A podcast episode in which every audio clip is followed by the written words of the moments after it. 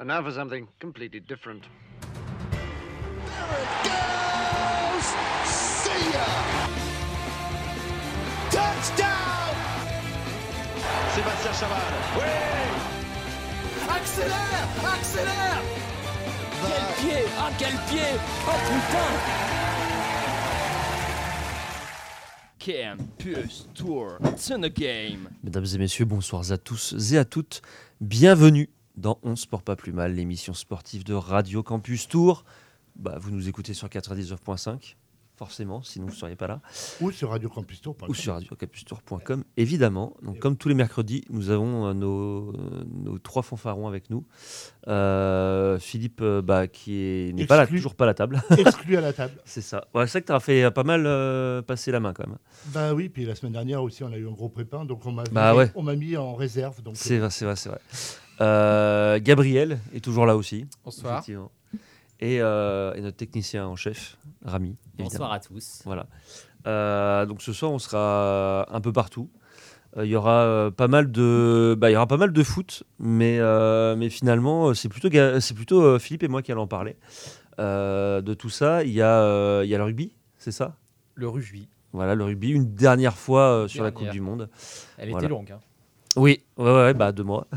Et Rami sera là en fin de parcours pour nous allumer au quiz. Ouais. Et aussi pour parler du tennis de table. Oui, c'est vrai. J'ai assisté au match entre Poitiers et joué les Tours. Exactement. C'est ça, Gabriel, qui a de préféré regarder un match de foot. Bah écoute, c'est son choix. C'était pas disponible à ce moment-là. Oui, exactement. Pour voir le PSG, vraiment. Pour un Marseillais. C'était même pas le PSG en plus ce soir-là. C'était Lens, ouais. Ouais, c'était Lens. C'est encore pire. Et bah c'est parti. On peut commencer avec cette première chronique. Let's go. Coupe du Monde de rugby.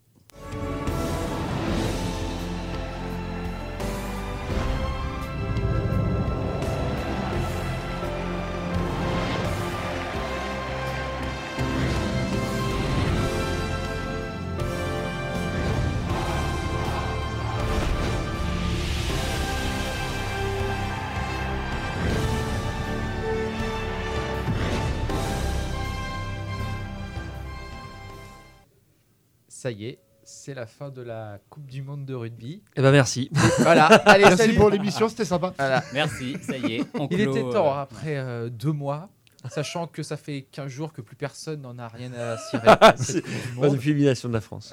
Moi, je n'étais pas là. D'ailleurs, quand vous avez fait le débrief d'écart. Moi, j'étais là, mais j'ai laissé à Philippe parce que je ne pouvais pas. Émotionnellement, je ne pouvais pas. Émotionnellement, il était trop fragile. Le débrief des demi, nous ne l'avons même pas fait puisque nous avions un invité la semaine dernière. C'est vrai. Et qu'on n'a même pas pu passer en direct. Et du coup, là, on se retrouve par... Alors, bon, il y a eu une petite finale vendredi, Argentine-Angleterre. Oui. L'Angleterre, elle a remporté 26-23. Ouais. L'Angleterre est sur le podium et tout le monde s'en fout. Oui. Voilà, on peut dire ça comme ça. Je pense que c'est un résumé assez parlant. En tant que Français. Et surtout assez parlant de cette équipe d'Angleterre qui aura imprimé sa marque dans cette Coupe du Monde. En étant la plus belle escroquerie de la Coupe du Monde. J'en ai vu des fraudes, mais comme ça, jamais. Grèce 2004. Portugal 2016. Argentine 2022. Voilà, c'était la parenthèse petite finale, tout le monde s'en fout. Certains ont regardé, j'ai regardé. Ah donc vous avez regardé la petite finale mais pas la grande. J'ai regardé jusqu'à la mi-temps. En fait, notre esprit voulait que l'Angleterre perde et du coup c'est pour ça qu'on a regardé. Oui, puis quand on a vu à la mi-temps qu'il y avait 25-0, on a fait OK, c'est bon, je vais me coucher. Voilà. Ah d'accord. J'ai failli faire pareil à la finale parce que j'étais avec mon père, j'ai fait franchement si les Blacks ils prennent un rouge, je fais c'est terminé parce que j'ai pas envie de voir ça et en fait je suis resté. Les Blacks ont pris un rouge. La finale du coup c'était Nouvelle-Zélande contre qui déjà ? Contre l'Afrique du Sud. L'Afrique du Sud. L'Afrique du Sud, c'est ça. Il y a beaucoup plus de respect qu'on ne pense. Ils ont sorti les Français. Ouais. Oui. Il me semblait que c'était l'équipe de France, mais non, c'est l'Afrique du Sud qui était en finale. L'Afrique du Sud qui l'a emporté 12-11. Ouais. Une victoire d'un petit point. Ouais. Comme la demi et le quart d'ailleurs.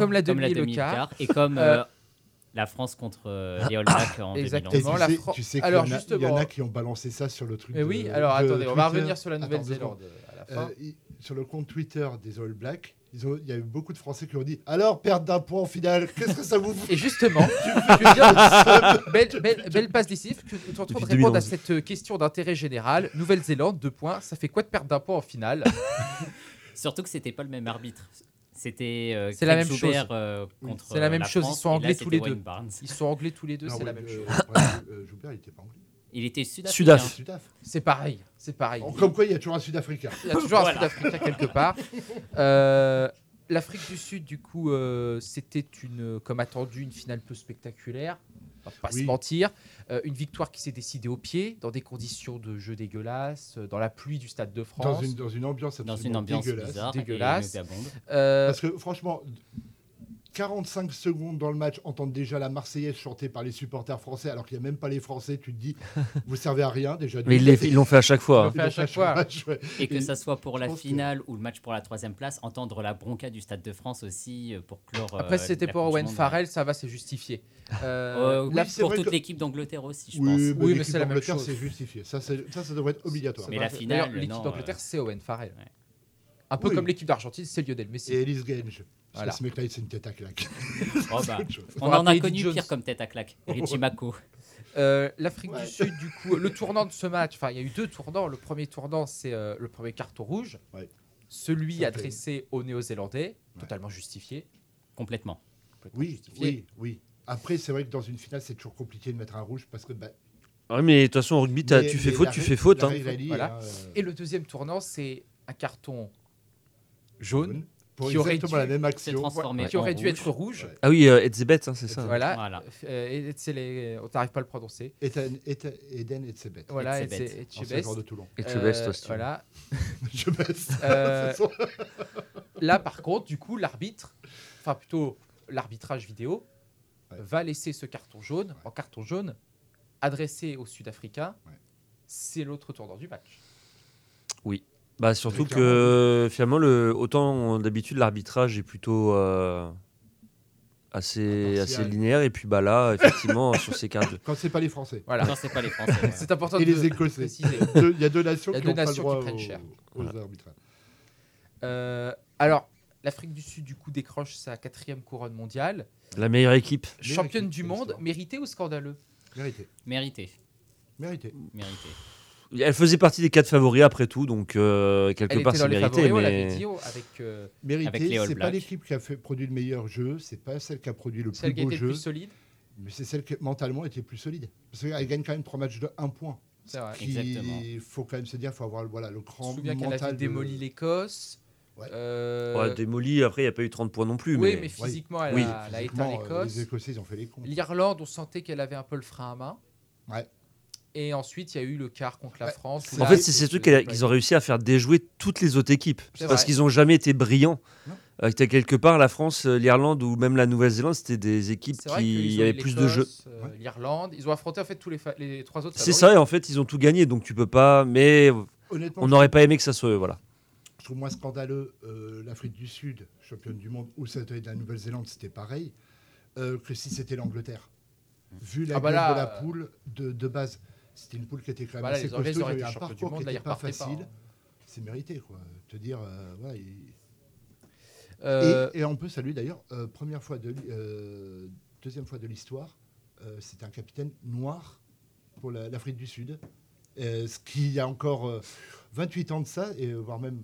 95, c'était limite un miracle. Hein. Il y avait un seul black dans l'équipe de l'Afrique du Sud. Là, il y a 50%, ce qui est beau. Quoi. Et ce capitaine en question, il succède à Richie McCaw, c'est-à-dire remporter 2 Coupes du Monde de suite et soulever la Coupe C'est vrai que l'Afrique du Sud conserve sa couronne comme la Nouvelle-Zélande avant 2011-2015.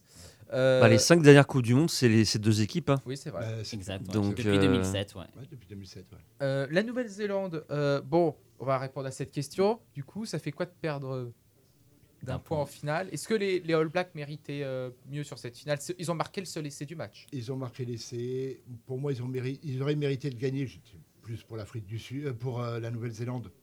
Parce que bon, quand tu vois du rugby, c'est l'équipe du rugby, hein, la Nouvelle-Zélande. Et non, je pense que oui, ils auraient mérité, mais Ils ont mal négocié aussi les passes d'attaque. Ils sont tombés dans le piège des Sud-Africains de vouloir jouer physique et c'est pas leur jeu.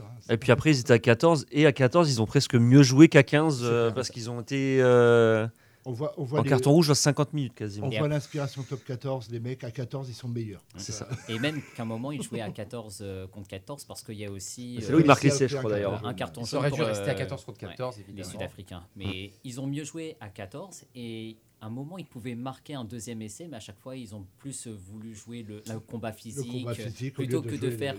Et surtout, il y a cette transformation ratée, ouais. mais surtout cette pénalité ratée. Ouais. Un peu, ça nous rappelle un peu la pénalité ratée de François Trinh-Duc contre les All Blacks en 2011. Ou de Thomas Ramos face à Cheslin Colby. Lui, c'est après, le mec, il croit qu'il court le 100 mètres en 2 secondes 5. Comme une fusée, lui. Le MVP, tiens, de cette Coupe du Monde, il y a un sacré duel quand même qui attend entre Ben O'Keeffe et Wayne Barnes. Qui a été le plus influent dans cette victoire sud-africaine, franchement? Évidemment, on va prendre celui de la finale. Moi, personnellement, j'ai vu Wayne Barnes qui est en vrai, puisqu'il était arbitre de touche à Galfidji, il n'est pas si impressionnant que ça. Et c'est la deuxième fois que Wayne Barnes fait parler de lui par rapport à une décision arbitrale plus que douteuse. Le France All Black en 2007, en avant sur la passe de Damien Traille, et là encore pour ce carton jaune orangé sud-africain qu'aurait dû se transformer en carton rouge.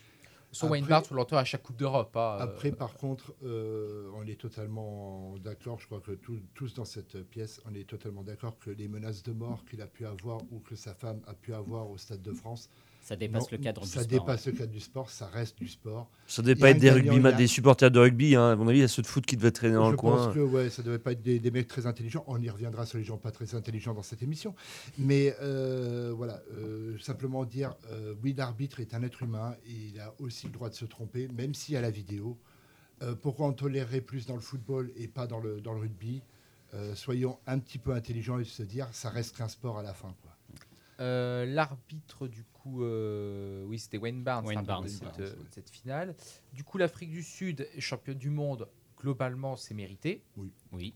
La Nouvelle-Zélande donc deuxième, l'Angleterre sur le podium, ça c'était l'Argentine comme d'habitude à la place de la médaille en chocolat. Voilà. Elle l'a eu quand même en 2007. Elle a eu la médaille contre l'équipe de France, la médaille de bronze. Dressons quand même un petit bilan. L'Argentine qui a fait plus de demi-finales que l'Irlande dans son histoire. C'est vrai. Et oui. C'est vrai. Même elle y était en 2015. On les a accueillis. Oui, on est allé sur la pousse de la vallée du Chat. Ah bah attends, c'est vrai. Le terrain de la Chambrerie. Et pourtant, et Dieu sait que c'est un grand terrain. Et Dieu sait que c'est un grand terrain qui a accueilli les meilleurs. Je connais bien. Du coup, la meilleure équipe de cette Coupe du Monde, Afrique du Sud, France, Irlande. Moi, j'en ai mis 3. Portugal. La meilleure équipe. C'est le Portugal. Ça, c'est la surprise. Oui. Non, la meilleure équipe. Après, j'ai mis Fidji, Portugal, Argentine. Meilleure équipe, moi, j'aurais tendance à dire quand même la Nouvelle-Zélande. La Nouvelle-Zélande aussi. Le jeu était plus fort que l'Irlande ? Oui. Ouais. Largement. Ouais, parce qu'ils ont été plus loin. Ils ont su être décisifs également. Ouais. Donc, je pense que l'équipe la plus forte, en fait, c'est difficile parce qu'on reste sur les deux équipes européennes restent sur un échec. Mais quand elles vont malicieusement rouler sur l'Angleterre lors du prochain tournoi, non, pour moi, je dirais quand même la France ou l'Irlande. Mais on verra déjà si elles sont toujours les deux premières à l'issue du prochain 6 Nations. Et puis, on verra surtout l'année prochaine. Moi, je dis attention à l'Italie. L'Italie, l'année prochaine, tournoi destination, grand chelem. Surtout qu'elle nous a surpris. Déjà qu'elle gagne un match, les Anglais. Genre les Anglais, ça nous arrangerait. La France et l'Irlande vont se retrouver avec une Angleterre qui aura été plus loin qu'elle. Ouais. Oui. Ah bah là, je vais te dire que sur le terrain... Ça sera pitié, là. Là, il va y avoir ça. Du sport. Ouais. La surprise de cette Coupe du Monde, j'en ai noté 3. Les Fidjiens, parce qu'ils ont atteint l'écart. Ouais. Les Portugais, parce qu'ils nous ont fait rêver. Et l'Argentine, parce que... On les attendait pas à aller aussi loin. Surtout contre le Pays de Galles. Ouais, mais là... Moi, ce qui m'a plus surpris, c'est qu'ils sortent de la poule avec le Japon. Ouais, mais là, il n'y a pas de débat. Pour moi, c'est le Portugal, parce qu'ils perdent que 2 fois. Et les 2 autres matchs, c'est des défaites de 20 points seulement contre les Gallois et les Australiens. Donc, non, les Portugais de loin, j'aurais même mis peut-être devant l'Uruguay, parce que l'Uruguay fait bouger. Un 3e quart de finale de Coupe du Monde. Ouais, pour les Fidji, c'est pas trop une surprise. parce que nous on s'attendait à ce que ça soit les Gallois qui tombent, puisqu'on avait presque tous dit Fidji, je crois. Donc, voilà. Au final, c'est les Australiens qui sont tombés, eux qui organiseront la Coupe du Monde dans 4 ans. Donc, il va falloir... Sans Eddie Jones, qui est parti entraîner le Japon. Alors il dit les pauvres japonais. Et en plus c'est un cas de figure, l'Australie comme l'Angleterre en 2015 qui se fait sortir au premier tour et qui devra préparer sa coupe du monde. Oui, mais l'Angleterre c'était beau parce que c'était à domicile. Eddie Jones qui passe de l'Australie au Japon, normalement une dépression qui passe de l'Australie au Japon, on appelle ça un typhon. Exactement. On voit le géographe. Typhon Jones. La tempête Eddie a frappé le Japon pour quelques années. Mais c'est quand même malheureux, ils ont déjà eu 2 bombes atomiques. En plus Eddie Jones, arrêtez avec les malheurs quoi. Ça suffit, c'est surtout la référence Pirates des Caraïbes. Là, c'est l'historien qui parle. Là. Ah bah, qu'est-ce que tu veux. Le meilleur joueur de cette Coupe du Monde, alors on en a, j'avais noté 3. Eben Etzebeth, côté Sudaf. Ardie Savea, côté néo-zélandais. Et Will Jordan aussi, côté néo-zélandais, qui est le meilleur, celui qui a inscrit le plus d'essais lors de cette Coupe du Monde. Moi, devant Damien Penaud. Ardie Savea. Qui a été d'ailleurs désigné meilleur joueur du monde à la cérémonie World Rugby. Arzia aussi. Devant un certain Antoine Dupont. Ah bah largement, son titre est mérité. Parce que François Trinh-Duc d'ailleurs a beaucoup été très très déçu. Bah moi j'aurais hésité entre les... T'es encore en train d'avertir de ne pas toucher Antoine Dupont. Moi il y en a un que je connaissais pas. Un numéro a d'ailleurs été ouvert... Il y en a un que je connaissais pas, c'était Bundee Aki, le 3/4 centre irlandais. Mais sinon, après, j'aurais dit Etzebeth. Et le meilleur marqueur. Meilleur gardien d'ailleurs. Oui, c'est ce plongeon incroyable. Meilleur marqueur, il y en a 3. Sexton, le vétéran. Ouais. Farrell, qui a quasiment porté son équipe. Je vois pas qui c'est. Et Thomas Ramos, qui aura quand même tenu la baraque. 3 joueurs, il fallait que tu prennes les 3 joueurs les plus désagréables à mes yeux. D'accord. Okay. Surtout Owen Farrell. Ouais, mais c'est lui quand même qui a porté son équipe. Ah bah c'est normal, parce que c'est lui la tête d'affiche du 15 de la Rose. Un mec qui n'aurait jamais dû jouer la Coupe du Monde, d'ailleurs. Et qui n'aurait pas dû jouer les demi-finales après non plus. Sa faute et son anti-jeu contre les Fidji. Thomas Ramos, qui a quand même lui aussi vraiment pris aussi un leadership dans cette équipe de France. Ouais, quand il arrive à taper, qu'il n'y a pas un mec qui lui court dessus. Et surtout quand il n'est pas dans l'ombre de Romain Ntamack. Je suis désolé, il est toulousain, je ne serais pas sympa avec les toulousains. Ça a manqué quand même. À part avec un seul, il n'y a qu'un seul. Beaucoup. Ah oui, Ntamack a beaucoup Dupont quand même. Manqué. Il me gonfle. Voilà, du coup, pour cette Coupe du Monde, 2 mois de plaisir. Pour 10 secondes d'extase. Ouais, voilà. C'est à peu près ça. Et avec une descente aux enfers pour le public français qui a été fulgurante. Ah, bah oui, là. C'est ça. Avec des stades quand même pleins, des ambiances magnifiques. Ouais. Si on peut éviter les chansons un peu ringardes du genre Jodassin, ce serait bien. Et la Marseillaise. Par exemple, les publics irlandais, écossais au Stade de France. Même je suis sûr que Fidji, Pays de Galles, ça devait être, il devait y avoir une sacrée ambiance. Parce qu'il y avait 15 000 Gallois. Même Argentine, Pays de Galles, au stade de Vélodrome, c'était exceptionnel. Non, mais globalement, la réussite. Le public portugais, moi, je me souviens quand même même du match Argentine-Japon à Nantes, qui avait été exceptionnel. Même le public français à Marseille, à Lyon et au stade de France. Ah, mais tant qu'il ne s'agit pas de foot, en fait, le public est correct, il n'y a pas de souci. Il a été plutôt bon. Sauf quand ils se mettent à faire des menaces de mort. Mais bon, ça, c'est... On est français. Voilà. L'équipe de France, on la boit à moitié plat ou à moitié vide cette Coupe du Monde, le verre, on boit comment ? Elle était à sa place. On a vendu, ça fait 2 ans qu'on nous vend, on va être champion du monde. Il faut la jouer cette compétition. Oui, c'est vrai, mais quand l'Angleterre et l'Argentine, ce n'est pas un baromètre pour aller jusqu'au bout, surtout quand on arrive contre une équipe comme l'Afrique du Sud, et l'Argentine 3 et 4, qui méritait mieux. Non, mais c'est sûr que si la France était arrivée en finale, vu la gueule de la finale, il y avait largement la place. Le tirage au sort a lieu en décembre 2020, donc presque 3 ans avant en fait. Ça va changer, ça, World Rugby. Ah bah il y a intérêt. On ne fera pas parce que ça avait suscité du coup ces deux groupes de la mort, ces deux groupes on va dire à la con. Ouais. Voilà. Et puis après, t'as 2 poules où t'as les mecs qui se grattent les grattes. Voilà. Quand t'as France-Afrique du Sud et Nouvelle-Zélande-Irlande, t'es l'écart, alors que ça aurait dû être techniquement les demi. Alors que je pense que techniquement, si on veut rester dans cette optique, l'Angleterre est qualifiée directement pour les demi-finales. Oui, je pense que ce serait plus simple. On en aura l'Irlande. en quart de finale, parce que comme ils vont s'arrêter là.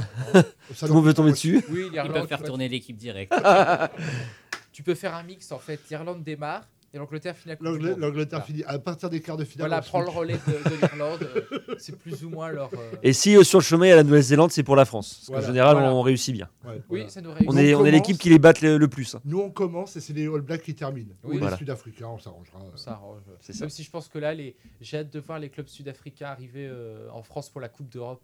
Déjà, il va y avoir plein de joueurs sud-africains et néo-zélandais qui vont arriver dans notre championnat. Surtout en top 14. Ouais. Et ça m'a fait beaucoup rire parce que ce week-end, il y avait un compte sur Twitter qui s'appelle le Nurchi du rugby, qui a marqué les Français quand les mecs, les Sud-Africains vont commencer à jouer pour leur équipe et marquer. Et tu voyais juste deux mecs en tribune qui étaient... oui.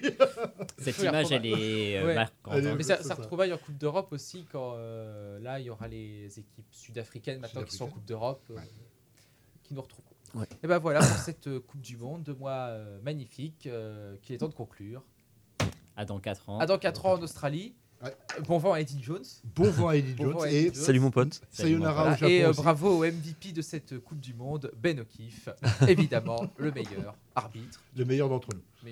Exactement. Voilà. On va faire une première pause musicale. Show Me the Money de AVD avec Ice Cube. Et ce n'est pas du tout pour Ben O'Keeffe. En plus, avec le parfait jingle. This is definitely the wickedest thing I've ever in my life.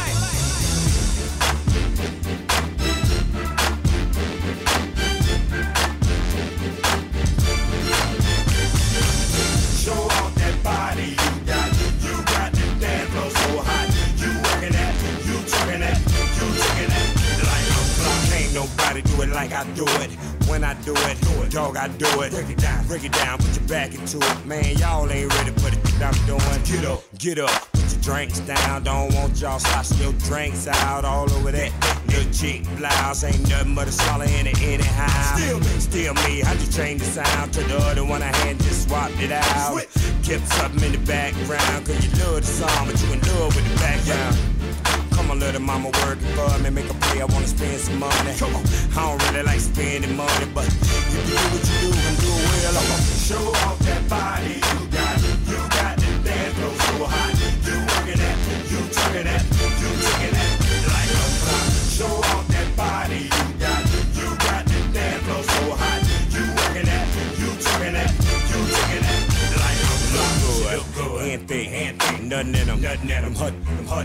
No silicone, no lipo, no Botox, no dumb stuff. No. That natural that the days was when a man brought her in this world. Good looking mama, that good, that hot to death. Make an athlete lose the breath. And then if you got asthma, put your little pumps out. You gon' need a couple scoops, you falling out. For real, broke 5 on a Richter scale. And a high number you can go with 12. Shorty shaking like hell, ought to be shame herself. Your creator couldn't rock the bill that well. Look at her, breaking it down, riding this beat like wow. If I was a jail man, I gun her down. Show off that body you got the dance floor so hot.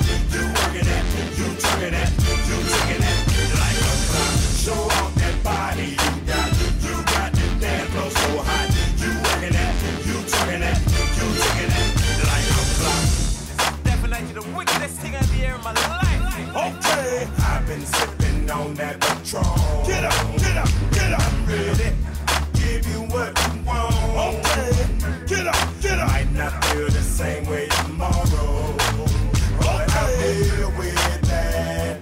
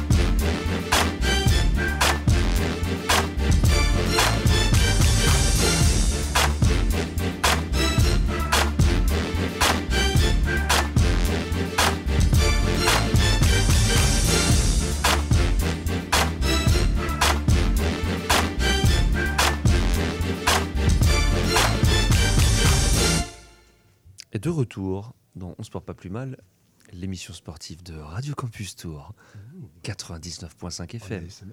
Oui. Pas mal la voix. Hein. C'est vrai, je me des chiffres si vous voulez pour faire la semaine. Merci pour ton intervention, Gabriel. De tous les temps, quoi. Battle, parce que du coup c'est chez les Britanniques, Battle of Players. Ah d'accord, on fait le Battle of Players. Non, mais ça va être l'un après l'autre parce qu'effectivement on a pris... tous les deux. Moi, je sais pas, parce que moi, on m'a dit que c'était coup de gueule. Mais, oui, non, mais. Ah oui, c'est vrai que toi, on verra après. Coup de gueule après. On verra après. Ouais. Donc, c'est parti. Ah, d'accord.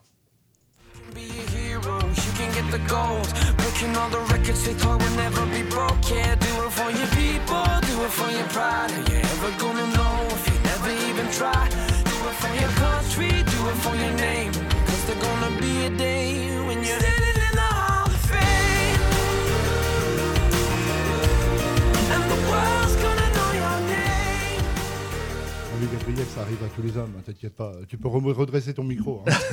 Ça arrive à 50% des hommes, t'inquiète pas. Et donc, c'est comme évidemment. Et d'ailleurs, ce sera un très beau livre à puissance de Vincent Labrune. On part sur le Ballon d'Or. Oui. Mais évidemment, les vrais Ballons d'Or, pas comme les imposteurs, enfin l'imposteur qui a eu lundi, hier, ouais. Et qui avait déjà été imposteur en 2021, donc ça commence à faire beaucoup. Cristiano Ronaldo et Messi. Voilà, c'est deux fois Messi, donc, enfin trois fois avec 2010. C'est Ronaldo le vrai. Voilà, le vrai. Et le deuxième. R9, meilleur joueur du monde. Voilà. CR7, je crois que c'est CR7, ouais. C'est une blague. Alors nous, on va plutôt remonter le temps dans le Ballon d'Or et s'intéresser au tout premier. Parce que oui, il y a eu un tout premier. Je ne m'intéresserai pas à savoir comment le premier Ballon d'Or a été attribué. On s'est intéressé au joueur qui a été récompensé. On s'intéressait au talent. Au talent, exactement. Un truc qui... Que le Ballon d'Or 2023 a moins que les deux autres qui sont sur le podium. C'est vrai. Du coup, on va s'arrêter sur Sir Stanley Matthews, qui est donc le premier, alors je dis, récipiendaire. C'est assez particulier comme mot. Oui, c'est au Québec qu'il était souvent, celle-là. D'accord. Récipiendaire. Voilà. Donc ce monsieur-là a une carrière exceptionnelle par sa durée. Et du coup, je vais vous l'expliquer en quelques lignes. Déjà, il est né en 1915. Évidemment, aujourd'hui, il ne fait plus partie des nôtres. Il est anglais. Il est né pas loin de la ville de Stoke-on-Trent. Ah, Stoke City. Oui, exactement. Donc forcément, dans les années 20, il y a énormément de valeur dans les foyers. Lui commence par la boxe que son père lui inculque. Bon, de notre côté, ils sont trois garçons sur les quatre. Hein. 4 garçons dans la famille, pardon. Donc forcément, ils ont intérêt d'écouter. Et puis finalement, le petit Stanley, lui, il va découvrir le foot. Et il va soutenir l'équipe de Port Vale. Alors du coup, moi, je ne savais pas où c'était, et c'est en lisant cette chronique que je me suis voilà, c'est un peu comme Everton ou comme Aston Villa. Okay. En fait, Port Vale, c'est simplement la ville de Stoke City, enfin de Stoke-on-Trent, et je savais pas du tout. Je savais juste que c'était deux équipes dans cette ville. Ouais, Port Vale, je crois que c'était le club favori de Robbie Williams, il me semble. Il était actionnaire, je ne sais pas s'il est toujours pas actionnaire. Exactement. Et qui était d'ailleurs du fait qu'il était. Il adorait ce club et qu'il avait fait la BO de FIFA 99, était présent dans le jeu FIFA 99, ils avaient 14 de moyenne. Ah ouais, d'accord. Et ils les avaient mis et dans les joueurs, il y avait Robbie Williams. Ah, intéressant. Cool. Alors, bien évidemment, il soutient l'équipe de Port Vale et c'est évidemment les premiers pas à Stoke City qu'il va faire, évidemment. Hein. Il est tout jeune, il y a une quinzaine d'années. Il signe son premier contrat professionnel en 1932, donc il a 17 ans. Il a 15 ans, à ce moment-là. Enfin, 17 ans, hein, puisqu'il arrive à 15 ans 1930, en fait, 17 ans, 1932, c'est son contrat professionnel en 32.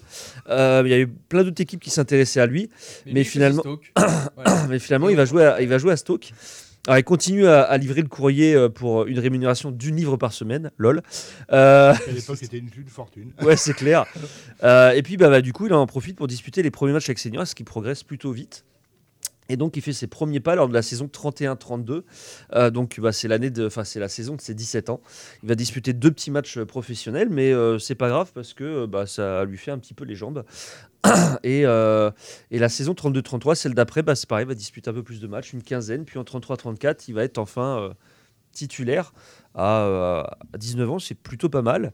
Alors jusque-là, c'est pas forcément un grand joueur, enfin en tout cas un grand jeune qui devrait exploser aux yeux du monde. Mais en tout cas, il permet déjà à Stoke City de remonter de la deuxième à la première division. Et donc du coup, le gars, il est payé 5 livres par semaine en étant professionnel, c'est beau. Voilà, 3 livres seulement pendant la période estivale. C'est incroyable de se dire qu'à l'époque, c'était comme ça.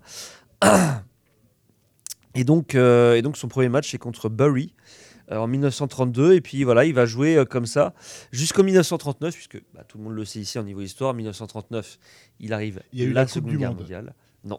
Ah mince. Non. C'était en 1938. C'était un an avant. Ah, c'était l'autre alors. Non, voilà. C'était une année olympique. 1939, 1939-1940, la saison ne se finit pas finalement. Alors, évidemment, l'Angleterre n'a pas la guerre sur son terrain, bien qu'ils se sont fait bombarder. Oui. Mais en tout cas, le championnat va être arrêté donc, de 1939 à 1945. C'est peut-être un peu autre chose à foutre. Exactement. Même pour les Anglais. Voilà, exactement. Ils avaient autre chose à faire. Pourtant, pendant toutes ces années, il a quasiment disputé à lui tout seul entre 150 et 200 matchs déjà avec Stoke City. C'est un joueur plutôt bon, décisif. En plus, Stoke, en remontant, ils n'ont pas fait que de la 15e place. Hein. Ils ont disputé aussi les premiers rôles dans le championnat. Mais voilà, effectivement, il est jeune et la guerre arrive pas vraiment au bon moment pour une carrière de jeune joueur. Il va reprendre en 45-46, mais il n'y aura pas de championnat, c'est seulement la Coupe d'Angleterre qui va reprendre. Et le vrai championnat qui va reprendre, c'est 1946-1947. Du coup, lui, il va disputer une dernière saison avec Stoke City en 46-47. Au moment où il quitte le club, il a 32 ans. On se dit, il arrive à la fin. Ici, il y a Blackpool, puisque Blackpool, c'est la ville où il était posté en tant que militaire pendant la Seconde Guerre mondiale. Il connaît bien des dirigeants, et donc du coup, il va signer à Blackpool le 10 mai 47. Petite transaction, on est loin des 80, 120 millions, etc. Lui, c'était 11 000 livres. Donc, voilà. Ce qui était évidemment énorme à l'époque. Blackpool, encore un club qu'on a oublié. Oui. Il y a encore une dizaine d'années, était en première ligue. C'est ça, mais en fait, ils ont très vite, ils sont très vite montés, mais très vite redescendus. Je ne sais pas si sont pas en Ligue 2 ou. Ouais, la Ligue 2, c'est la quatrième div. Cette sombre ligne qui va de Manchester à Londres. Ouais. Et là, vous avez tout ce. C'est ça. Dans le Nord, t'as toutes les Midlands, comme on l'appelle. Blackpool, d'ailleurs, qui joue plutôt en orange finalement, oui, donc c'est assez étonnant. Donc voilà, il espère que il va pouvoir jouer quand même 3-4 saisons. Stanley Matthews, ce serait bien, parce qu'arriver à 35-36 ans, ça va être compliqué. Non, c'est là qu'il va commencer à écrire son histoire. C'est que Stanley Matthews, s'il gagne son premier ballon d'or, c'est à Blackpool, mais en 56. Et je vous ai dit qu'il a signé à Blackpool en 47. Je vous laisse donc imaginer déjà les 9 années qui sont passées. Donc ça fait 32 plus 9, 41 ans, oui. Stanley Matthews, le premier lauréat du Ballon d'Or, a eu 41 ans au moment où il l'a reçu. Ça laissait beaucoup d'espoir à Bachar Nivet, tout ça. Hein. Ou à Lionel Messi. Il peut encore en gagner. D'autant plus, dans le moment, on sera aux États-Unis et Arabie Saoudite. On ne sait jamais. Inch'Allah, 2034. Du coup, forcément, pendant toutes ces années-là, il y a des saisons où il a quelques blessures. Chaque blessure, d'ailleurs, on se dit, le rapproche certainement de la retraite. Et non, l'année de ce Ballon d'Or, en 55-56, il dispute quand même 39 matchs au total dans la saison, ce qui est plutôt pas mal. Blackpool, d'ailleurs, pendant tout son mandat là-bas, sera en première division, un coup dans les premiers rôles, un coup en dessous, ça dépendra évidemment des coéquipiers qu'il a, et puis des blessures, parce que ça reste un joueur influent. Et donc 1956, il a son Ballon d'Or, il a 41 ans, il raccroche toujours pas les crampons et son contrat se finit en 1962. Je rappelle qu'il a commencé en 31. Et là on se dit allez, en 62, alors il a disputé que 2 matchs parce que il était blessé. Finalement le coach l'a pas fait revenir dans la rotation. En 62, il a quand même 47 ans. Le monsieur, ça s'arrête hein. Et non, il va signer un contrat à Stoke City. Alors évidemment, il ne va pas signer énormément. Le contrat, le transfert ne va pas être évidemment énorme. 3500 quand même. Alors qu'il a fait le sens inverse à 11 500, ce qui, Ouais, c'est fou quand même. C'est une d'applaudissements de Neymar, ça. Ouais, non, mais voilà. Et donc, la légende continue, puisqu'il retrouve Stoke City, mais il retrouve également la deuxième division. Et là aussi, même chose, il va mettre 2 saisons à faire remonter Stoke City, parce qu'en plus, le cochon, en 62-63, il va quand même jouer 31 matchs de championnat. Donc, le gars, il est quand même encore en forme. C'est pas manivé, je vous dis. Non, mais c'est ça, c'est complètement incroyable. Et donc Stoke City revient en première division en 63-64. Bon, là on va pas déconner, à 49 ans il joue des petits bouts de match, il en joue 9 seulement en 64 et 1 seulement en 65, puisqu'il aura fait toute la saison en réserve, et le dernier match, c'est quasiment un des derniers du championnat, en mai 65 il me semble, et donc au final sa carrière s'arrête enfin en 1965. Il a 50 ans au moment où il s'arrête. Ça reste une énigme dans le foot. Aujourd'hui, quasiment personne peut faire ça. Il y a juste Kazuyoshi Miura qui joue encore au CD Oliveirense, puisque j'ai regardé au passage, en deuxième division portugaise. Voilà, donc c'est totalement incroyable. Voilà. Il joue donc le 6 février 65, juste après son 50e anniversaire. Stoke l'emporte 3-1 sur Fulham, et en plus il ose déclarer qu'il s'y retire du football trop tôt. Il se fout un peu de la gueule du nom. Voilà. Stoke City organise quand même un jubilé en l'honneur de Stanley Matthews. Il se déroule en avril 65 devant 35 000 spectateurs. Et puis forcément, il y a les grandes pointures de l'époque. Je ne sais rien que je vous les dise, parce que de toute façon, vous n'en connaissez aucun. Si, un certain Bobby Charlton. Tiens, justement. Quelques-uns étrangers et non britanniques. Ferenc Puskas, Alfredo Di Stefano, Joseph Mazopoust et Lev Yashin. Dans le tas, il y a quasiment du Ballon d'Or encore qui arrive derrière. Voilà. C'est de la légende derrière. Je ne m'arrête pas sur la carrière en sélection nationale, puisqu'il a commencé en 1934 pour la finir en 1957. Oui, c'est complètement n'importe quoi. 23 ans de présence. Mais sauf qu'il faut se dire quand même, il y a 6 ans. Il a interrompu, évidemment. Voilà. La guerre, interrompu, oui. Et puis même, il n'a pas été sélectionné. Il a eu une reconversion tranquille. Il entraîne Port Vale d'abord pendant 3 ans. Puis ensuite, il va tourner un petit peu en Afrique pour former des jeunes Africains. Il entraîne le club d'Hibernians.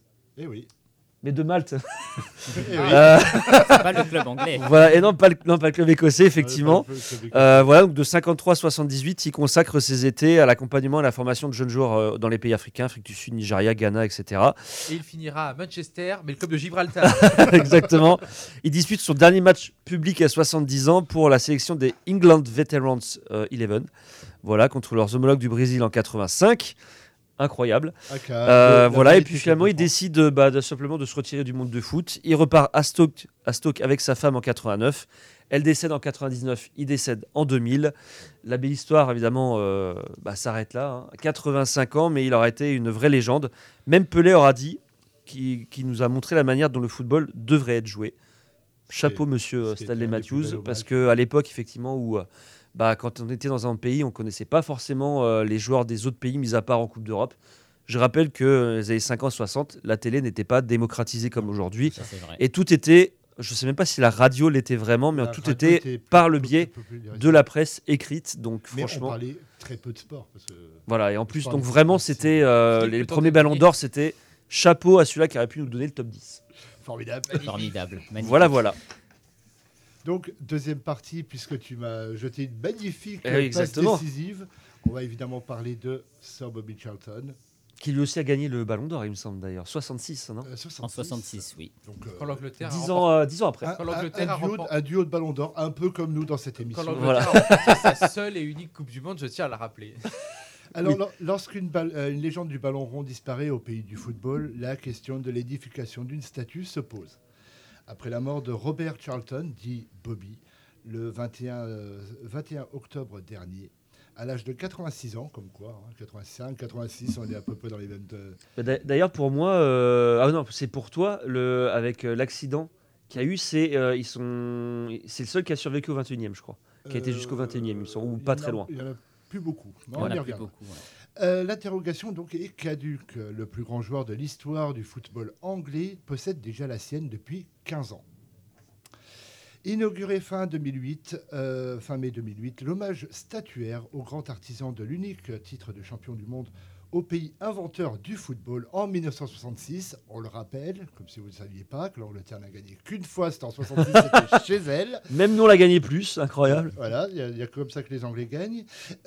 Trône devant l'emblématique stade d'Old Trafford, le théâtre des rêves de Manchester United, son club de toujours, dont il a défendu les couleurs de 56 à 73. Est-ce toujours le théâtre des rêves, Old Trafford, ces dernières années ? Ce fut le théâtre des rêves. Il y a eu une époque que tu n'as pas connue, gamin. Notamment Sir Alex Ferguson. Ah ça, j'ai connu Ferguson quand même. Ouais, mais t'as connu la fin, t'as pas connu... La fin, quand ils étaient encore champions quand même. Ça va, vous voulez que je me casse voilà. Mais au-delà de la légende du football, Bobby Charlton était avant tout un miraculé. Petit retour en arrière... Alors oui, je sais que ça va être un petit peu compliqué pour certains parce que c'est 1958 et encore pire, c'est à Munich. Donc le 6 février 1958 était un lendemain de fête. Manchester United venait d'assurer sa qualification pour la demi-finale de la Coupe d'Europe des clubs champions. Alors pour les gamins dans ce studio, c'est l'ancêtre de la Ligue des champions. Inventé par la France comme quoi. Oh, oui, tout a été inventé par la France. Sa deuxième consécutive après un nul à Belgrade contre l'Étoile Rouge. Comme quoi, on revient toujours à Belgrade. Et on revient toujours à Belgrade. Hein. 3 partout, dont un doublé de Bobby Charlton d'ailleurs. Avec le légendaire coach écossais Sir Matt Busby, les Red Devils avaient déjà remporté 3 titres de champion d'Angleterre en 52, 56 et 57 et développé la volonté féroce de marcher sur l'Europe du football.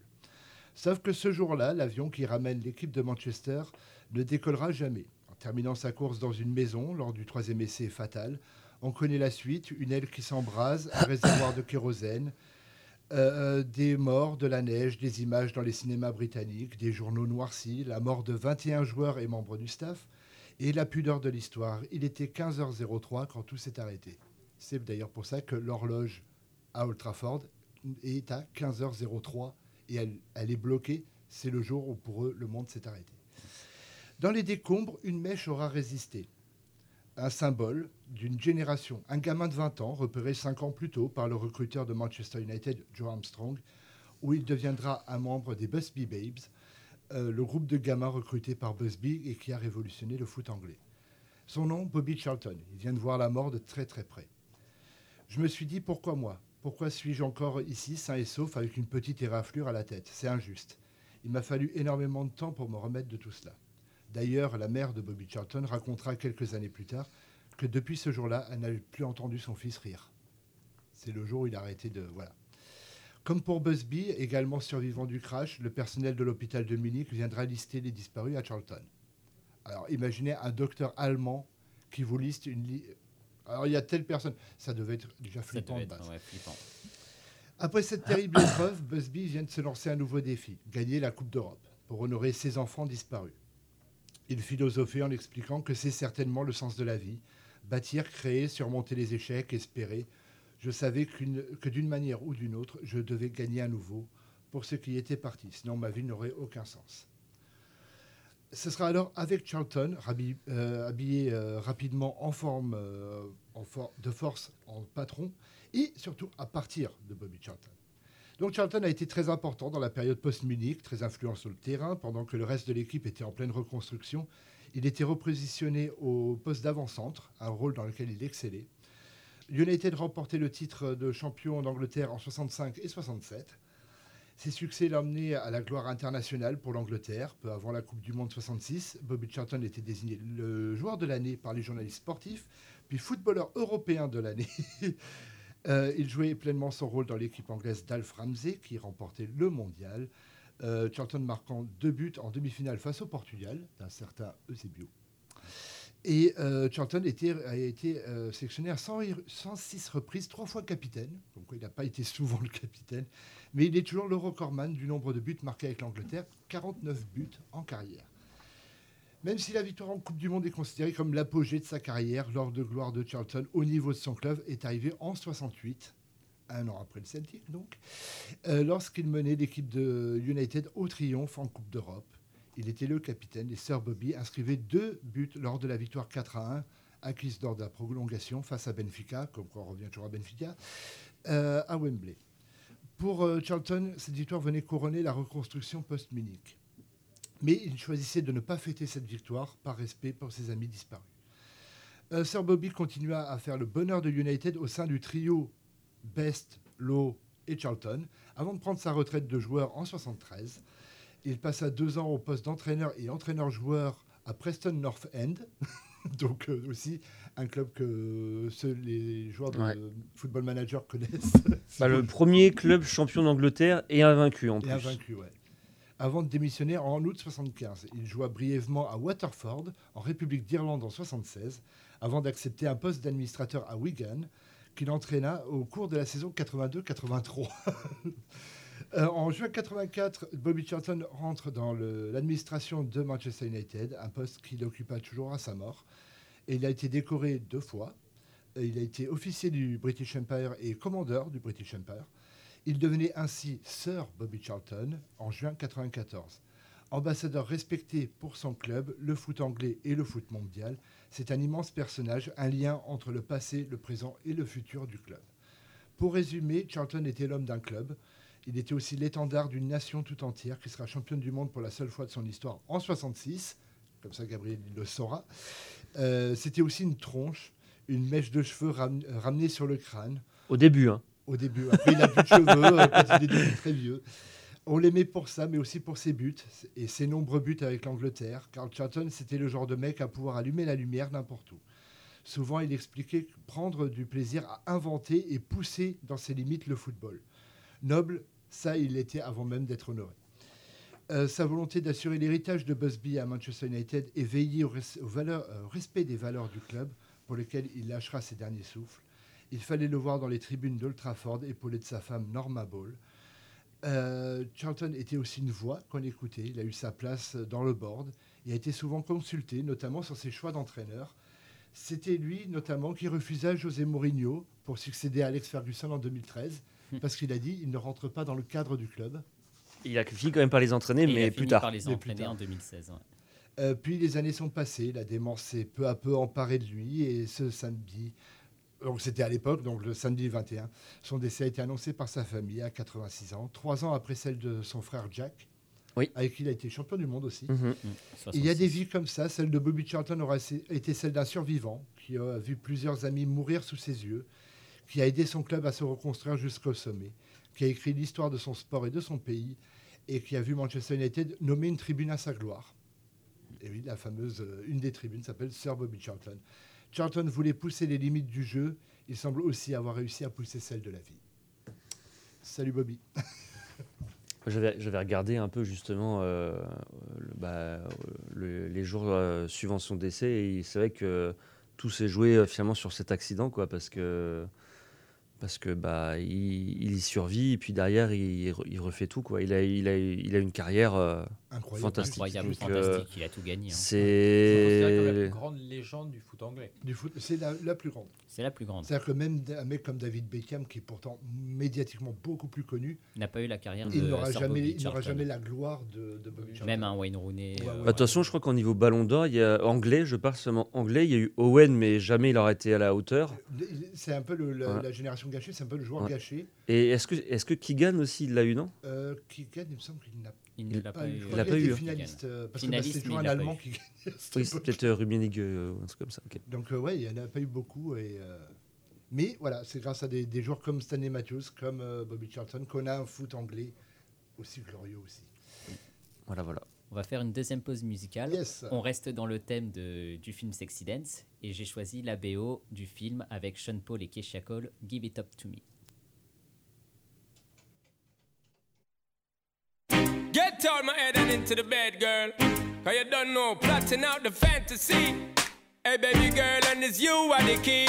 Yo, because I then, from you looking at me, I can me see say you want me. When you gonna give it up to me? Because your body enticing me, making me want it. When you gonna give it up to me? Well, if I not today, girl, then I must see tomorrow. When you fulfill my fantasy, because you know I give you love and shade like an arrow. When you gonna give it up to me? So fuck it up there, so fuck it up, yeah. Cause I wanna be the one that's really gonna have it up and make it up and rock it up there. So what is up, yeah, you know you got the vibe. And me have to develop and I swell up and double up, yeah. So give me the work, yeah, and rope in to fend for dirty looks and corrupt, yeah. So rev it up, the girl want try your luck, there. Cause when you see it up, you know me have to measure up, yeah. For me looking at me, I can me see say you want me. When you gonna give it up to me? Because your body enticing and making me want it. When they gonna give it up to me? But if I not today, girl, then I must see tomorrow. When you fulfill my fantasy, because you know I give you love and shade like an arrow. When they gonna give it up to me? Everything, girl, some love to see you walk. Can I habla English for the season when me a talk? This I wanna from me yard. Woman, you got me caught. You ever in my thoughts and I left me in the dark. In the first place, girl, that's where you belong. So just let me flip the switch, woman, I can turn it on and give it a passion from dusk till dawn. Tell me if you want it, fig one, my girl. As a woman on my own, I got it going on. I'm liking what I'm seeing, I don't wanna be alone. 'Cause you got me in the daze, the illusion makes me sweat. We go back and forth and round and up and down your way. Baby boy, could it be wonderful like this? They say it's all about in the way you twist. 'Cause you got me in the daze, the illusion makes me sweat. I'm caught up in you now, I'm tempted to stay. Oh no, look how you looking at me, I got me, she say you want me. When you gonna give it up to me? Because your body enticing me, making me want it. When you gonna give it up to me? Well, if I'm not today, girl, then I must see tomorrow. When you fulfill my fantasy, because you know I give you love and shade like an arrow. When you gonna give it up to me? Up, then. Up, yeah. Come on. Stop it up, then. Up, yeah. Hey. So why can't you see we ought to be together, girl, don't front on me. I just wanna be next, I don't have no fear. And let me see you bring your body right over here. Because you should share it, girl, I care it. And I'm gonna give you love so clear. It's gonna make you shine and watch you are mine. We be rocking it until the end of time. But you looking at me, I got me, she say you want me. When you gonna give it up to me? Because your body enticing me, making me want it. When you gonna give it up to me? But if I'm not today, girl, then I must see tomorrow. When you fulfill my fantasy, because you know I give you love and shade like an arrow. When you gonna give it up to me? But you looking at me, I got me, she say you want me. When you gonna give it up to me? Because your body enticing me, making me want it. When you gonna give it up to me? When you come up today, girl, then I must see tomorrow. When you fulfill my fantasy, because you know I give you love and shade like an arrow. When you gonna give it up to me? Sean Paul, Keisha Cole, and Don Corleone. Our next chapter, yeah man, for all my girls, you know. Keep it, keep it, keep it, keep it, that's it. Punch, punch, boom, boom. Punch, punch, boom, boom. Punch, punch, boom, boom.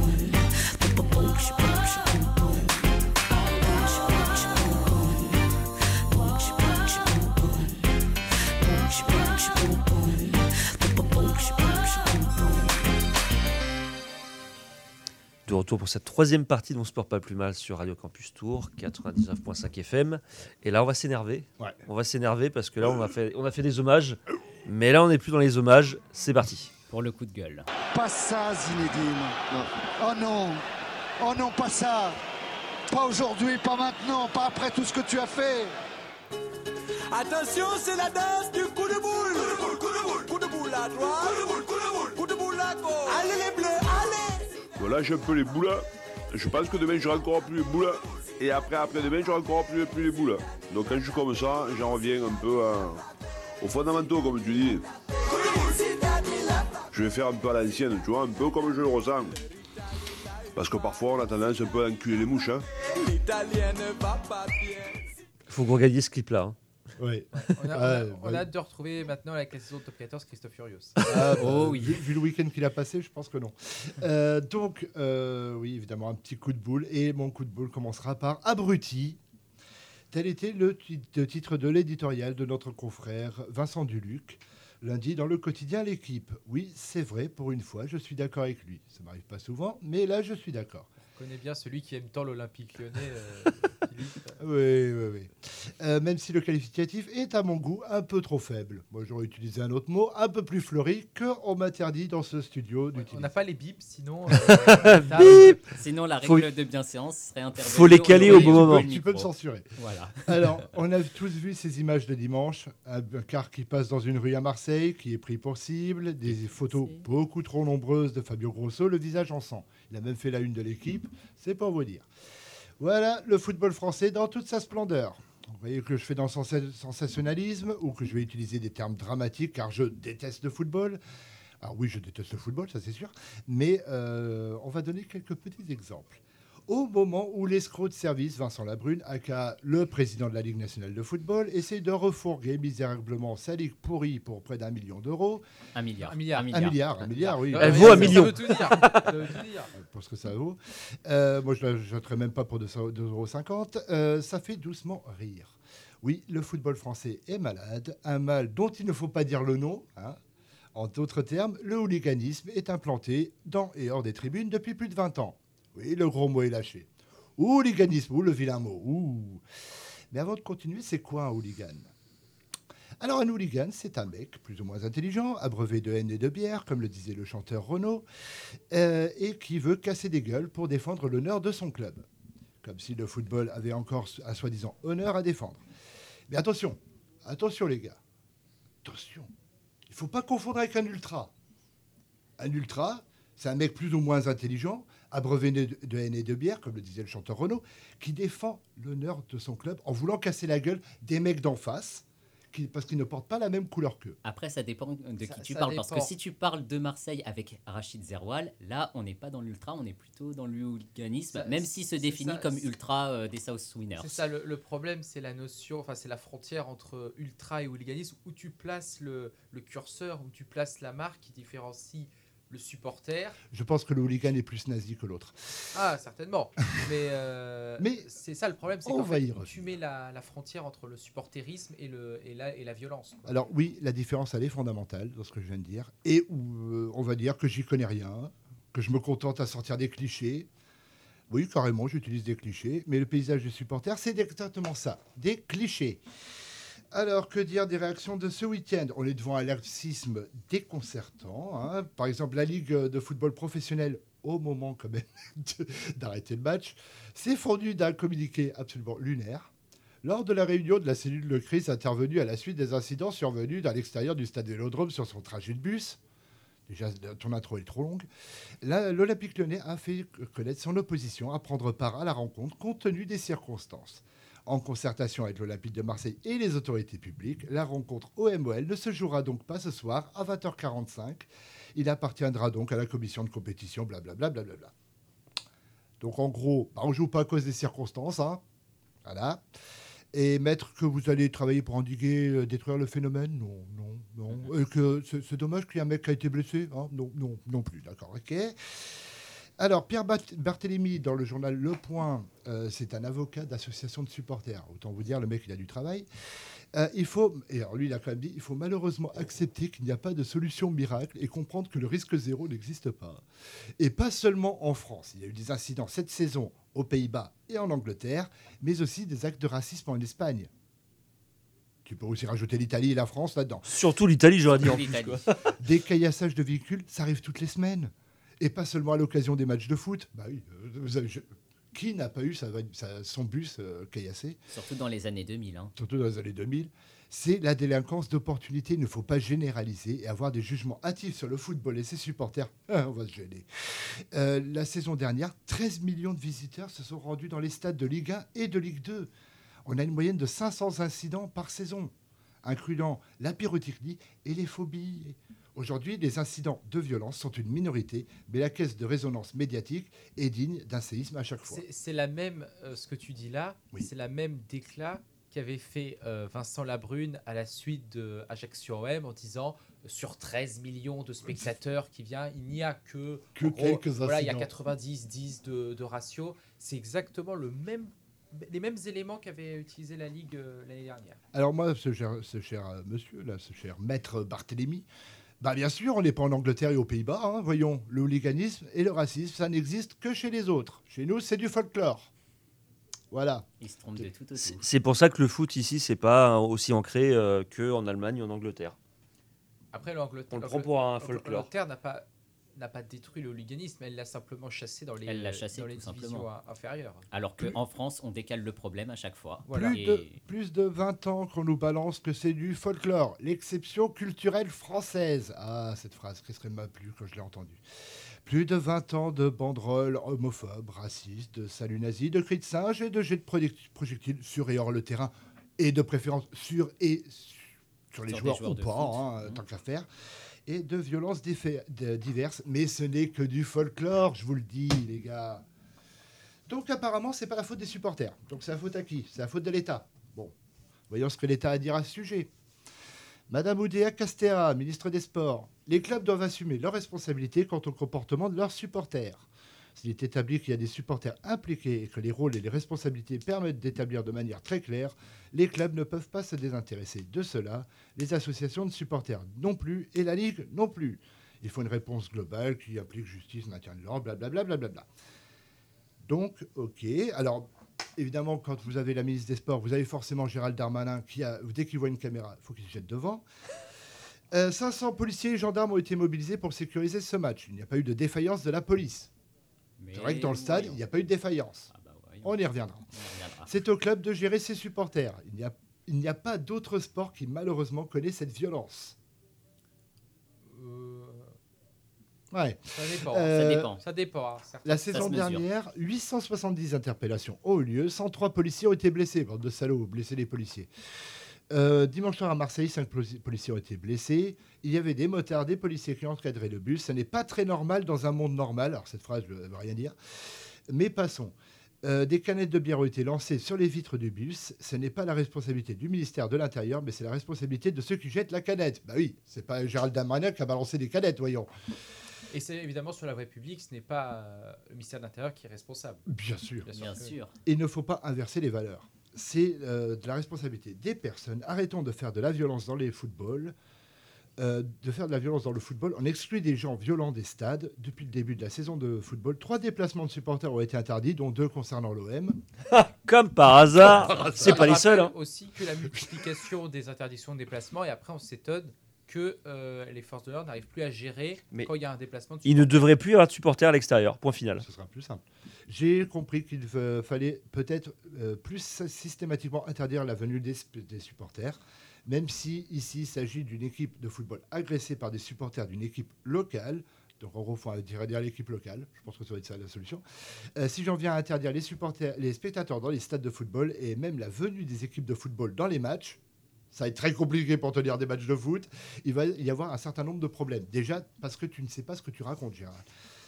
Donc, on sait que Gérald n'aime pas les soucis. Hein. Et comme il n'y a pas les supporters de Liverpool, bah, on ne peut pas dire que c'est la faute des Anglais. Donc, c'est la faute des clubs qui ne font pas leur boulot. Aujourd'hui, l'Olympique lyonnais. Oui, parce qu'ils ont fait, ils restent dessus. En conférence de presse, il n'y a que ça. Ils s'en foutent du reste. Grosso, on ne sait pas dans quel état il est. Il ne veut pas jouer. Alors aujourd'hui, l'Olympique lyonnais a dit aujourd'hui les conditions de sécurité pour jouer à Marseille ne sont pas réunies. Il faudrait donc jouer sur un terrain neutre, de préférence à Lyon. Mais bon, ça c'est autre chose. A déclaré le directeur général du club, Vincent Ponceau, quand il a fini de ne pas payer ses joueuses qui sont enceintes. Avant d'ajouter, on souhaite rejouer le match. Les joueurs n'y sont pour rien, tout comme nos joueurs n'y étaient pour rien quand la bouteille a été lancée sur Dimitri Payet en 2021. C'est vrai que c'est pas la faute des joueurs, hein, ça, jusque-là on est d'accord. Même si on les a sanctionnés sportivement, bah on ne va pas sanctionner les supporters puisque personne ne veut le faire. Ce qu'on veut, c'est la sécurité de nos joueurs soit garantie. Ils sont là pour jouer au football. Et nous, ce qu'on demande, c'est qu'ils ne se prennent pas un parpaing sur la tête. On est passé quand même d'une canette de bière. Alors, c'était des cailloux, canette de bière, parpaing. Peut-être qu'après, on va avoir un avion ou un immeuble. On sait pas. Il y a déjà eu des scooters, non? Au point d'en dire... Une tête de cochon sur Luis Figo. Quand même. Ça, c'est vrai. Ça, c'était en 2000. Ça, c'était à Barcelone. Ouais. C'était à Barcelone. Ouais. Par contre, dès qu'on lui demande quoi que ce soit sur les supporters lyonnais qui ont fait des saluts nazis et poussé des cris de singe en direction des Marseillais, parce que oui, il y en a eu aussi. Ce genre de truc. Aujourd'hui, il y a toute une partie médiatique sur ces incidents qui essaye de faire oublier la première partie. Donc en gros, c'est la faute de Marseille, c'est pas la faute de... Il a quand même cependant souligné que ces comportements étaient extrêmement graves. On a porté plainte, on attend les vidéos qui ont été réclamées pour essayer d'identifier des personnes. Mais Philippe, oui. Vincent Ponceau, oui. C'est pas le gars qui était vice-président de l'OL depuis, je crois, 15 ans maintenant. Oui, c'est aussi le mec qui ne voulait pas payer ses joueuses quand elles sont enceintes. Oui, 15 ans, et c'est maintenant qu'il s'en rend compte, du coup. Oui. Donc, en gros, on n'a rien à faire, car nous, on est les victimes. Nos nazis... Désolé, supporters, sont de gentils agneaux, victimes de circonstances, évidemment. C'est la faute à la circonstance. Saloperie de circonstances, on devrait l'interdire en France. Et après, viendra le temps des sanctions. Hein. Donc là, on attend l'incroyable niveau de la LFP. Notamment, on sait de qui on parle. Oui, de toute la commission. Un match à huis clos et un point de pénalité, hein, comme la dernière fois. Ouais, ça fera sachant que le match ne s'est même pas joué. Donc en fait, il n'y a pas de. Ouais, ça va être ça, ou match perdu. Hein. Comme ça, ça va calmer tout le monde. Ah oui. Bah, ça ferait une victoire à Lyon. Ouais, au moins. Comme ça, ils gagneraient un truc. Ils gagneraient un match sur tapis vert. Alors que quand il y a eu des faits beaucoup plus graves lors de Nice-Marseille et Lyon-Marseille, Vincent Labrune n'a pas donné victoire sur tapis vert à Marseille parce que sinon on aurait dit ah, favoritisme, éventuel conflit d'intérêts. Là, qu'est-ce qu'il va dire pour une victoire à Lyon? Bah là, ça va faire. Le match en fait n'a même pas. Le match n'a même pas eu lieu. Aucun incident fait sur le terrain. Oui, ben ça voilà. Il n'y a eu aucun incident sur le terrain, il n'y a eu aucun incident... Donc moi je pense qu'il faudrait exclure la ville de Marseille, de France. Probable. Je pense qu'on devrait la renvoyer vers les Corses, ils vont être contents les Corses. On la découpe et on colle ça discrètement la nuit. Tu rajoutes Lyon avec Corse, on voit Lyon avec... Non mais c'est la responsabilité, elle est très... Les incidents du match n'ont pas eu lieu dans le stade. Oui. Donc tu ne peux pas avoir de sanctions sportives, oui, puisque rien ne s'est passé sur le terrain. Oui. Pour les supporters, ça après la Ligue, même si elle a vraiment un côté... Ah, c'est des incidents dans un stade. Elle a un côté impuissant. À un moment donné, elle ne peut pas donner plus de 5 ans d'interdiction de stade. Si déjà tu lui donnais de vraies sanctions, parce que là c'est sûr que ce n'est pas 5 ans d'interdiction de stade qu'il faut, c'est à vie. C'est à vie. Oui. Et si déjà... Et ça, c'est le travail... ça, c'est la loi. Et la loi, ça, c'est le travail de la ministre des Sports. Oui. De faire c'est l'État, c'est la justice et c'est également les clubs. Les clubs, il faut qu'à un moment, ils se mettent devant le nez. Il faut nettoyer leurs écuries d'orgias. Le ministre de la Justice et le ministre de l'Intérieur, ils se mettent autour d'une table, qui pondent un barème de sanctions, mais un vrai cette fois. Comme ils avaient fait avec Paris dans les années 2000 avec les Boulogne Boys. Sauf que pour Paris, là, on avait fait un plan vraiment... spécial. Là, je parle de la première fois en 2006, après le match contre Tel Aviv. Le premier nettoyage. Voilà. Mais là, il va falloir vraiment un vrai barème de sanctions. Alors, surtout qu'en plus, la LFP, chaque saison, elle décale le problème. Et le problème, le fait de mettre des huis clos ou des matchs, des retraitements à sursis, ben, c'est la porte ouverte à de nombreux cas de récidifs. Bordeaux-Rodez l'année dernière qui a suscité vraiment le débat parce qu'un mec qui en plus était supporter de Bordeaux a certainement empêché son équipe de monter en Ligue 1. Et aussi il y a eu Saint-Étienne-Auxerre, il y a eu plusieurs fois... Il y en a eu plein, mais il y en a une dizaine depuis maintenant 2 ans. Alors si ça tenait qu'à moi, il faudrait que le football n'existe plus. Hein, ce sera plus simple. Mais bon, on va dire que j'en fais trop. Ou alors que tout club où il y a des actes de violence, quelle qu'elle soit. Oui. C'est-à-dire que même le mec qui fait un léger petit cri qui peut ressembler à un cri de singe ou qui dit que, disons, un truc un petit peu homophobe, bah déjà le club il est sanctionné, devrait être directement interdit de toute compétition nationale et européenne. Les Anglais ils ont fait ça hein, après Hillsborough. Hein. Le problème c'est que ça ouvre la porte du coup à ce que n'importe qui enfile l'écharpe du club adverse. Ah, et ça aussi au club à faire leur nettoyage. Ça, c'est vrai. Mais bon, un football à 0 club, ça ferait tâche et ça ne vaudra pas 1 milliard. Donc, je vous détourne Rodez, Bordeaux, Poitiers, Marseille, Auxerre, etc., etc.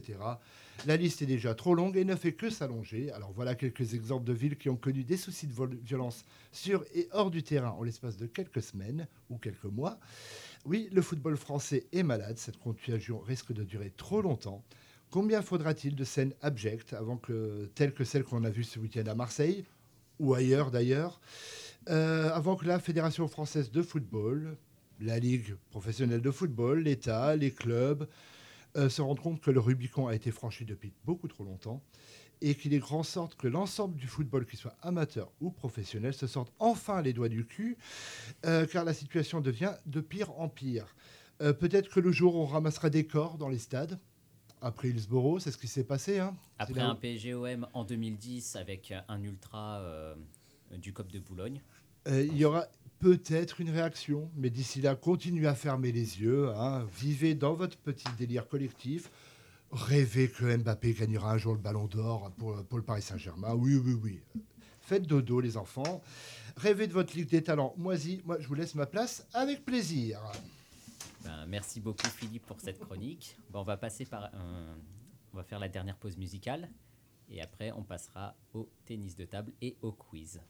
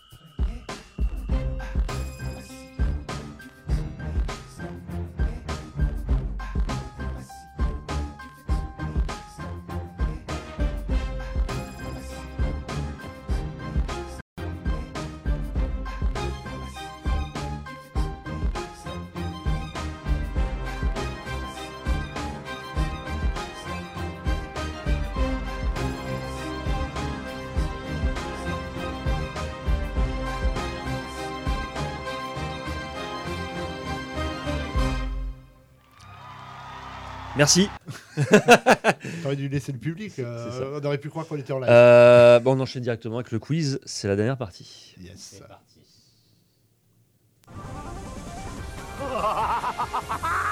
« 23-0 ! C'est la piquette, Jack ! Tu sais pas jouer, Jack ! T'es mauvais !» Alors, après avoir fait un quiz sur l'année 2003 dans le sport, on va faire un quiz sur l'année 2013. Un petit bond en arrière de 10 ans. Que Gabriel n'a pas connu. Oui, si, arrêtez. Gabriel, il est pas né en 2020, quoi. Il a très vite grandi, hein. C'est un peu comme les gremlins, il ne faut pas l'arroser à partir de certaines heures. Et donc, le premier thème du quiz, ça sera sur la Formule 1. Il va falloir trouver les pilotes ayant réalisé les meilleurs tours de course lors de cette année 2013. Alors, la vache, vous avez Kimi Raikkonen, Sergio Perez, Sébastien Vettel, Nico Rosberg, Mark Webber, Esteban Gutiérrez, Fernando Alonso et Lewis Hamilton. Oh, et le piège. Et on commence avec Gabriel. Rosberg. Non. Merde. Ah non.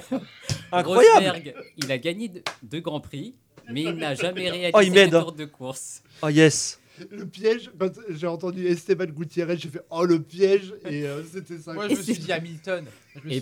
Hamilton l'a réalisé à Monza. J'avais bien compris qu'il l'avait réalisé en Italie. C'est gentil de me faire faire ça sur la F1.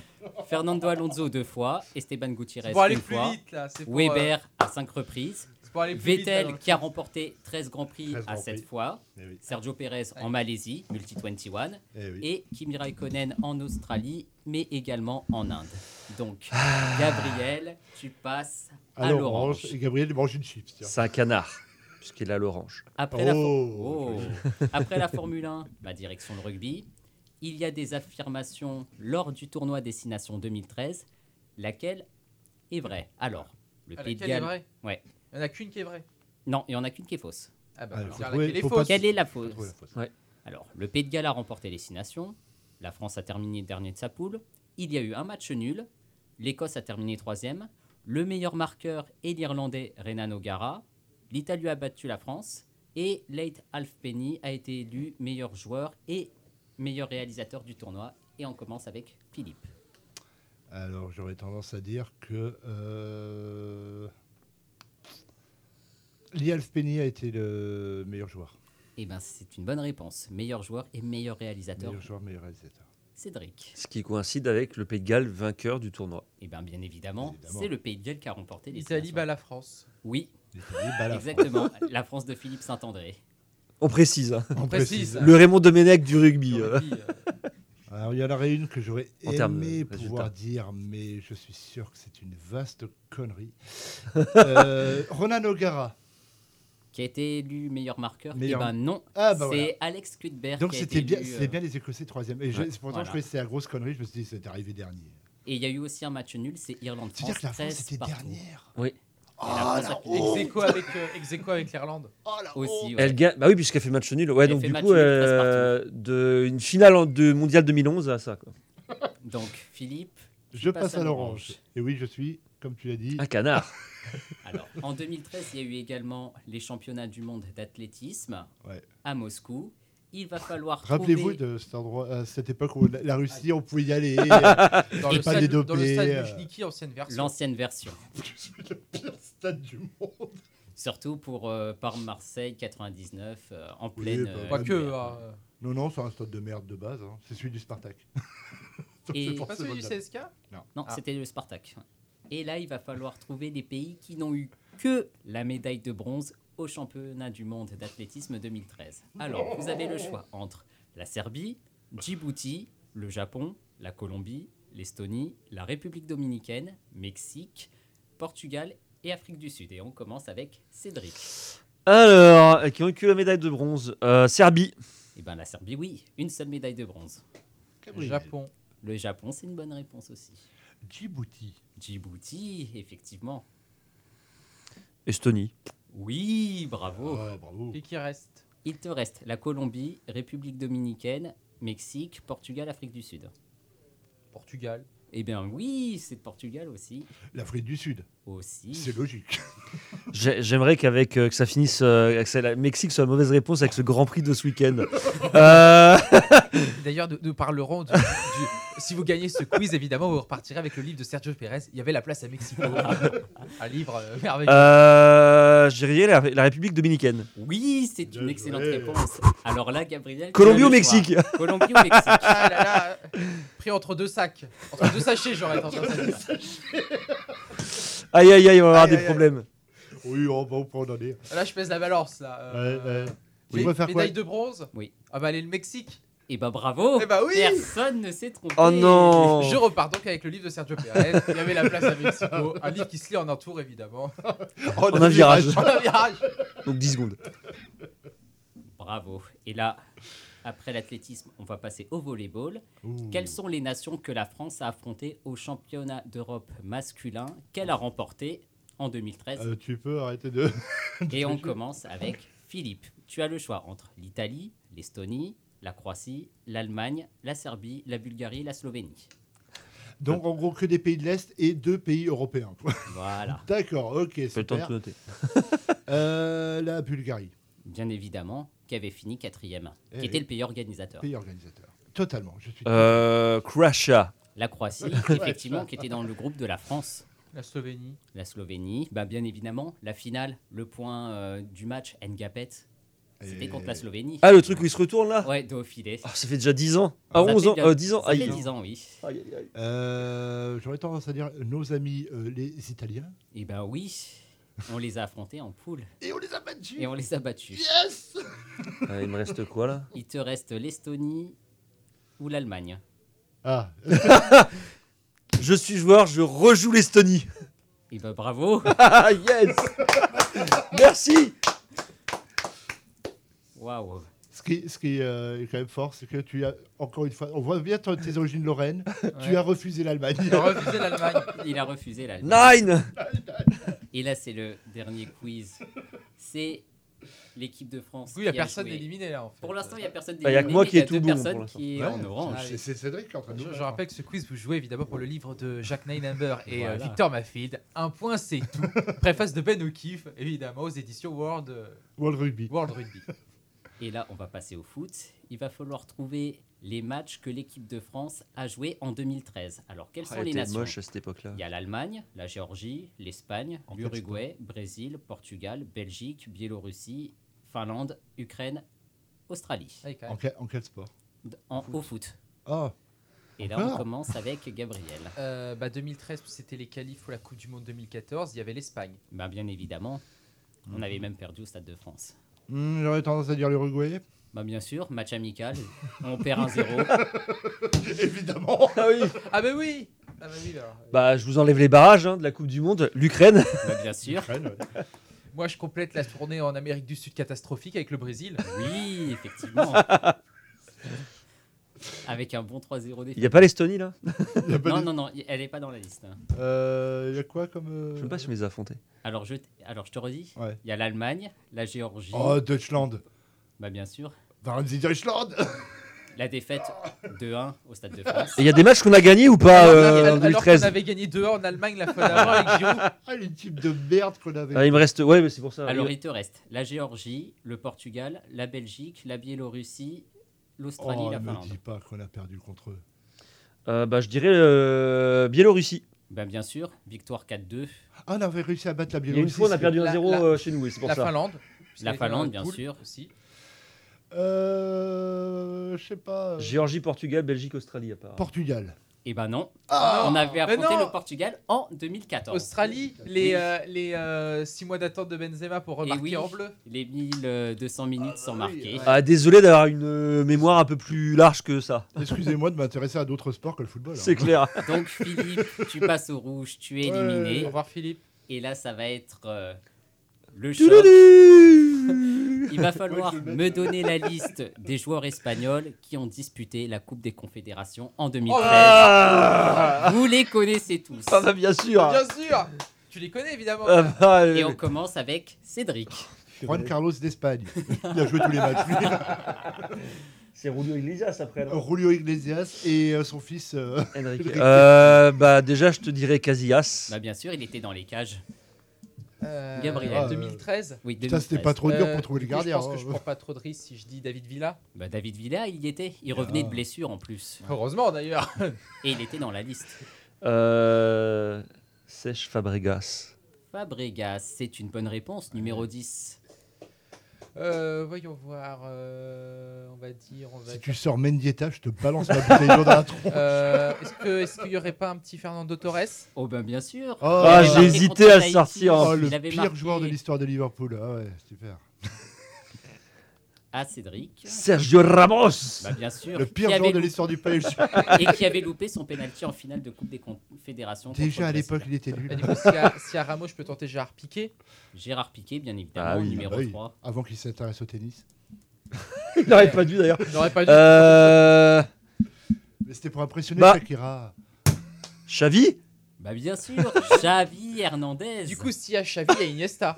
Oui. J'aurais rigolé qu'il y en a un des deux qui soit pris seulement. Ah mais il y en avait un qui était, c'est facile. Mais les gars. Éliminé. Mais bon, je suis éliminé. C'est con, hein. Qui c'est qu'il peut y avoir encore ? J'essaie de regarder un peu partout sur tous les postes, mais. Je crois que j'en ai encore un ou deux. Là, deux sûrs, je pense. On voit le mec qui passe sa vie au foot. Quoi. Ah ouais, moi, je pense. Je suis sûr qu'il doit lire que des 11 mondiales, même en cours, il a 11 mondiales. C'était moi. Qui c'est qui peut y avoir L'entraîneur. L'entraîneur. Mais non, il a dit les joueurs. Les joueurs. Oui, vas-y, c'est l'entraîneur. L'entraîneur, je ne pourrais même pas te dire, à part Del Bosque. Oui, c'était Del Bosque. Je dis au hasard. Un joueur espagnol. J'en sais rien. Tape le deuxième gardien, tu t'en fous. Il est facile, le deuxième gardien. Ah bah oui. Ah mais là, tu lui donnes un indice. Mais oui, va te faire foutre. Moins un, ouais, pour provocation. Je pense que c'est le gardien de Barcelone. Victor Valdés. Bah bien sûr. J'avais pas trouvé le nom. Gardien numéro 2. Il était dans ma liste. Non mais j'étais prêt à dire Casillas, Canizares moi. Donc. Non, il était dans ma liste. Donc Canizares, il était déjà en train de jouer. Tu pouvais pas dire Kepa comme tout le monde. Attends, Gabriel. Diego Costa, eh ben non, merde, il n'y était pas encore. Donc, victoire de Cédric. Mais c'est lui, là, Valdés, je l'avais aussi. Est-ce que le troisième gardien, c'était pas Reina ? C'était Reina. Ah, j'avais l'autre, de toute façon. C'est bon. Je vais vous dire les noms manquants qui vous restent. Il restait Raúl Albiol, Javi Martinez, César Azpilicueta, Juan Mata, Pedro Rodriguez, Roberto Soldado, Sergio Busquets, Alvaro Arbeloa, Jordi Alba, Nacho Monreal, Santi Cazorla, Jesus Navas et David Silva. David Silva. C'est vrai que David Silva et Jesus Navas. Valdés. En fait, ils avaient une super équipe à l'époque quand même. Et c'est incroyable. Je suis super content parce que mon bluff absolu de dire oh putain les gars, franchement c'est super facile, j'en connaissais pas. Et tu as déstabilisé Gabriel. Mais Valdés en plus. Cédric qui remporte le quiz. Gracias. Voilà, c'est qu'elle le dit à Gracias. J'en profite. Il y a un gérance là que je trouve. Je porte réclamation. Il fait 10 secondes. Oui. 10 secondes, ça sera une minute pour... il est déjà 25, donc très vite quand même. Hein. Sur le match de tennis de table que j'ai vu entre jouer les tours et Poitiers. Et le moins que l'on puisse dire, c'est que je suis passé par toutes les émotions. Parce que le premier jeu, Audrey Zarif, elle perd 2-0. Et elle trouve les ressources nécessaires pour gagner contre Andrea Todorovic. Et comme on dit, le sport de très très haut niveau, c'est 70% de mental et 30% de tactique. C'est pas la première fois qu'elle le fait. Et c'est pas la première fois qu'elle le fait. Nous l'a fait lors des championnats de France à Antibes. Et là, elle nous a refait la même chose contre Quevilly et là contre Poitiers. Donc elle a gagné 3-7-2, 6-11, 7-11, 11-9, 13-11 et 11-7. Le deuxième match, c'était Illy qui jouait contre la tête de série numéro 2 française. C'était Jianan Yuan qui a tenu toutes ses promesses. Internationale française. Ouais. Et Illy n'a pas fait la même erreur que contre Quevilly-Rouen. Elle est allée en 3-7, mais cette fois-ci, c'est elle qui l'a gagnée. Et pourtant, elle gagne le premier jeu, mais elle perd les deux suivants. Donc, elle est menée de 7-1. Il y a un temps mort qui est décisif de la part de Hugo Berger. Donc, Illy revient à hauteur de la numéro 2 française. Donc, 2-2, et c'est la Jocondienne qui est portée par son public, qui a conclu parfaitement le match et qui remporte aussi 3-7-2, 11-8, 9-11, 6-11, 11-5, 11-6. Et le dernier match, c'était Nolwenn Faure contre une Suédoise, Bergant. Alors que Nolwenn mène 1-6 sur son premier jeu, et ben trouve l'opportunité de perdre son premier jeu. Ouf. Alors qu'elle menait, sans conséquence parce qu'elle va gagner le deuxième jeu, donc 1-1. Ensuite, c'est Bergant qui conclut en gagnant grâce au mini tie-break. Mais Nolwenn ne se laisse pas faire, elle gagne 11-7 et après avoir dû batailler et aller jusqu'à 2 ou 3 balles de match pour y arriver, et ben elle gagne le match contre Bergant, elle gagne aussi 3-7 à 2, 8-11, 12-10, 11-7, 12-14, le match où elle perd en tie-break et ensuite elle conclut la balle de match en gagnant 11-9 et... C'est une victoire 3-7 à 0, mais qui ne reflète pas la physionomie du match, hein, parce qu'on passe par toutes les émotions. À un moment, Audrey perd 2-0, mais elle gagne 3-2. Illy, qui a retenu les leçons du passé du match contre Queville, elle gagne le match. Et Nolwenn Faure, égale à elle-même, qui aussi gagne son match 3-2. Donc, je remercie Cécilia Zarif pour la photo, où Gabriel l'a mis en ligne. Hein, Gabriel ? Et puis, oui, totalement, oui. Il est en train de bouffer des chips. À ce moment-là, tu peux plus rien lui demander. Merci aussi d'avoir publié la photo bien que sûr. Cécilia Zarif m'a envoyée. Ah, et oui. Puis, le prochain match, ça sera contre Saint-Quentin. Donc, soyez au rendez-vous. Mardi prochain. Mardi. C'est ça. Donc, allez. Gabriel, on compte sur toi pour bien y sûr. Aller avec moi. Hein. Allez, il y a la tempête qui arrive. Ouais. Voilà. 20h30, c'est beaucoup trop tard. On se dit au revoir. À mercredi prochain. Salut. Salut. La suite des programmes. Salut à tous. Évidemment.